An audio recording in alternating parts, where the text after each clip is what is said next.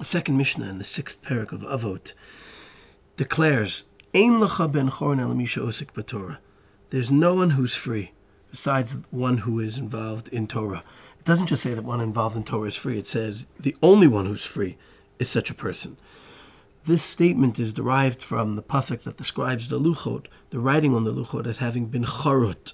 Rabbi Shem Tov explains that the diuk, the inference is from the fact that the Torah uses the word charut instead of the more natural chakuk. And we do find in other places in Tanakh, Yirmiyahu Chav Zayin Chav Kohelet Yud Zayin, where the word chori, the shoresh, refers to someone who's free. So why is it that freedom hinges on being involved in Torah? there are two types of explanations that we find amongst the commentaries. Rav Chaim Volozhin in his Ruach Chaim commentary connects our Mishnah to the fifth Mishnah of the third parak. The Rambam there in his Pirush Mishnayos seems to mention our Mishnah as well, a Mishnah which asserts that one who accepts upon himself the yoke of Torah has the yoke of Malchut and Derech Eretz removed from him. The connection to that Mishnah means that what we mean here by freedom is that a person won't have the yoke, the heavy weight of uh, the government and of work on his shoulders. The idea expressed by the Mishnah there in the third parak is that man essentially is in the world to work, as we, Gemara in Sanhedrin quotes the pasuk from Eov, Hey Zayin, Adam la'amal yulad, or as we see already in the very beginning of the Torah, Bereshis Beis Hey, where it talks about how it hadn't rained because Adam ayin la'avodet adama. Man is here for amal, for avodah. And the Gemara in Sanhedrin elaborates and says that the question is whether the amal is meant to be through the mouth, through the speaking of learning, or through work. And basically, man chooses which one he's going to be involved in. Eliyahu Rabbah Perikud Gimel, the Medrash Rabbah on the Pasuk in Bereshis, a person chooses whether he's going to invest in something most meaningful Torah, or by default, he'll have other pursuits put upon him because a man is not in this world to just relax and not work. So he can choose if he wants to work in the most meaningful thing, or by default, he'll have these other things placed upon him. The question is, how does it happen?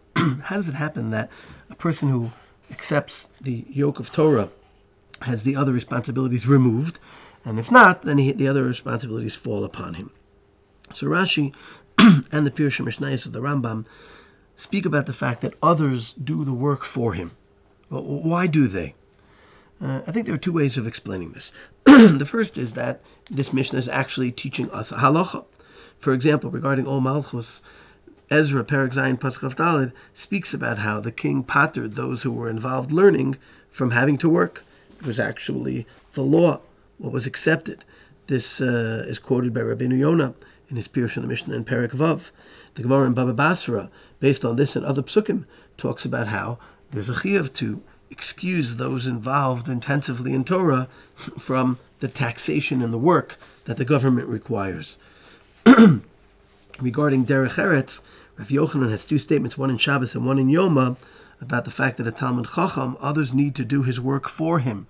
Again, he's involved in a meaningful pursuit, we don't want that pursuit to be interrupted, so others have a responsibility to do it for him. There is another way, though, of explaining uh, the assertion of this Mishnah, and that's the way the Rambam in his Pirush Mishnayos on this Mishnah on the third parak goes, uh, the Tiferes Yisrael as well, that it's something God arranges. Um, it's a nevuah here saying that if a person's involved in Torah, Hashem will ensure. It's not a directive, a chiyuv for people. It's something that God ensures. We see this in Divrei Yamim Beis, Perak Yud Beis, where Hashem talks about the fact that you abandoned me, so I abandoned you and left you in the hands of Shishak, who attacks and persecutes you. In a similar vein, at the time of the second Churban, the Gemara in Ksubas Daf talks about how Rav Yochanan ben Zakkai observed uh, the Jewish people suffering after the Churban, and he said, when we serve Hashem, no nations can, can, can lord over us, but when we don't, then God puts us in the hands of even the lowest nations, which explains also the Gemara in Eruvin Daf Nun Dalid, which on this drasha about Cheres al says, When we're involved in Torah, no nation can rule over us. This is these references speak about Torah observance in general. But there's other ma'amorim of Chazal that speak about the significance, particularly of learning Torah. Most appropriate is the Medrash Tanchuma on Parshas Vezos Bracha, where Hashem is quoted as saying, where, where Moshe asks Hashem, you know, how can people have two olim? He actually uses the word ol there. Uh, have the ol of Torah and the ol of Shibud Golius. How can we involve in Torah when we're persecuted by the goyim? And Hashem said, "Kol osik b'Torah nitzil mishibud Golius." If you're involved in Torah, God will save you from the persecution, so you can continue being involved in Torah. Parenthetical as footnotes, we have a number of other references in the Gemara that make this point. The, the Gemara in Baba Basra Davchet quotes Rabbi Yehuda Nasi who says that Peranius come to the world because of the Ami Haaretz, meaning the people involved in Torah wouldn't have the Peranius. The Gemara of Avodah Dafei in fact says that the the Jewish people received the Torah so that people wouldn't rule over them, meaning it's not just uh, uh, uh, an implication; it's the purpose.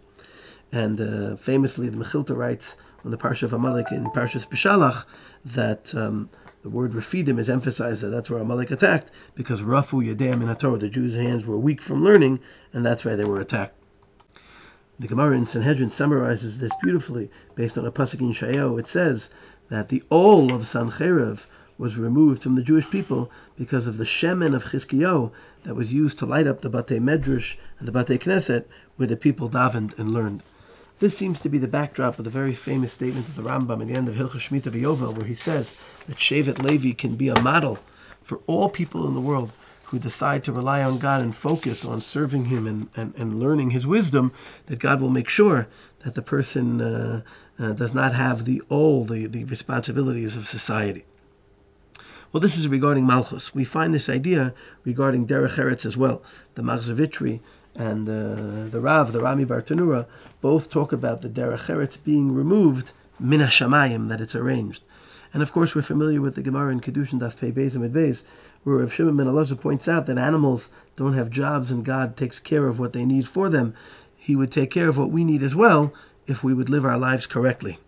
So obviously, we're responsible to do our effort. And Mishnah Ravo says, Yafa Tamatorim Derech Eretz.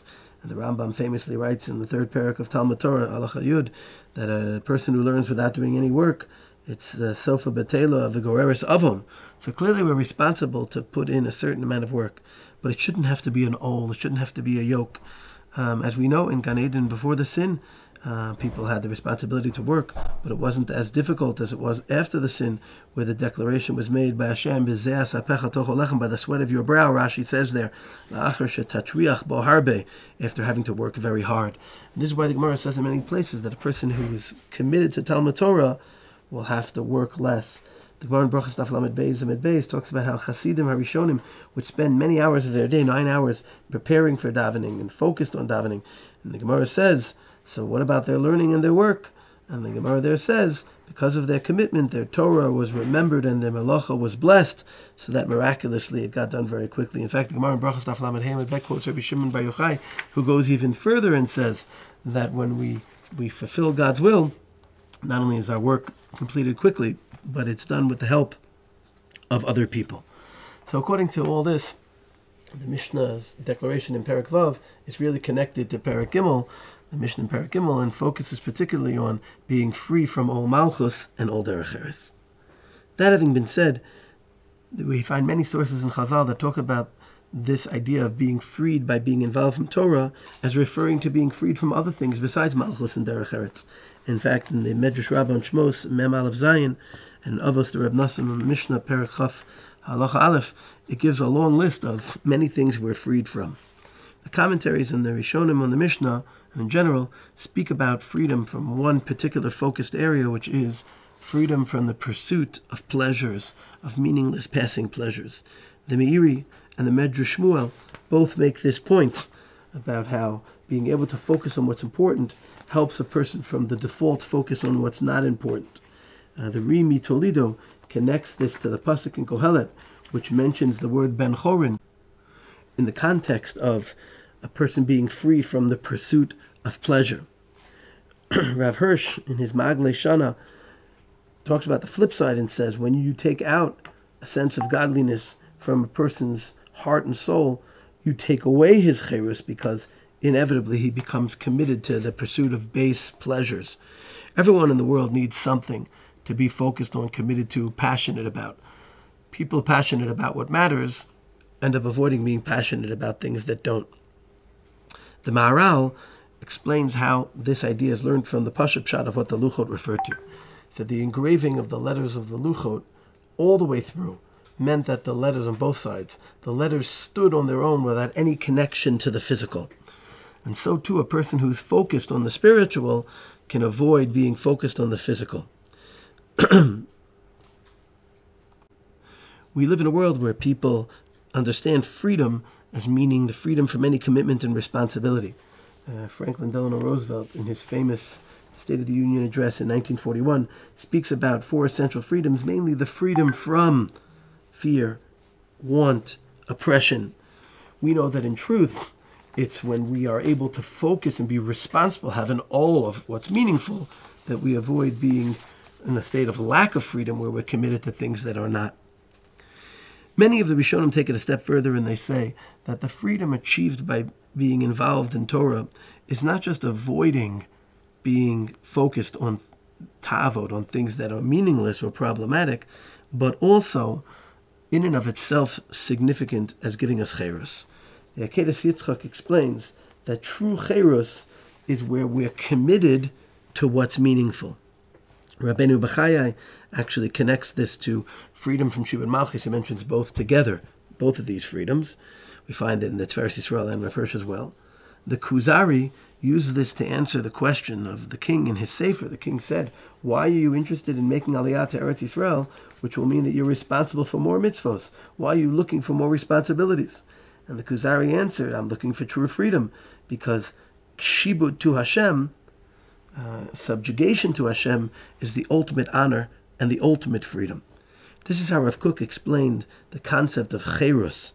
He said freedom from slavery is not about a social question of whether a person is meshubah to other people. You can have a person who's technically a slave, but knows what his life is about and he's free. You can have a, a person who's technically free, but without knowing what his life is about, is a slave to the worst things. This explains why, of course, we use the word cherus when talk on the night of uh, Pesach, we talk about our freedom. We don't call it being chafshi. We talk about cherus, which is a different word. Even though the end of the Seder night is about avdos, it is the ultimate freedom because we're able to pursue what's truly meaningful. And we find our true selves when we follow God and the path that He sets for us. And that's why Avraham's mission of Lech Lecha, going to himself, finding himself, is when he follows God wherever he wants to take him. Amakom Asher Areka. This explains the famous tshuva of Rav Oshry, Shut Mima'amakim, in the uh, in the Warsaw Ghetto, where he told the Chazan he could still say the should still say the bracha of Shelo Asani Eved, because even though they were technically practically slaves to the Germans, in their spirit they were they were totally free. Uh, this is how Rav Kook in his Olat explains the concept as well. Rav Soloveitchik applies this in a very interesting way in his Al HaTshuva. He says, being committed to HaKadosh Baruch Hu also helps us avoid being over-committed even to the meaningful relationships in our lives. He speaks particularly about the relationship between father and son, which is a beautiful relationship of love, but Akeidas Yitzchak shows us that we need to make sure not to take it too far and to know that our ultimate relationship is with Hakadosh Baruch Hu. And he speaks about the commitment to uh, to country as well, making sure that we know that all of commitment, all other commitments in the world are limited by knowing what we should ultimately be committed to.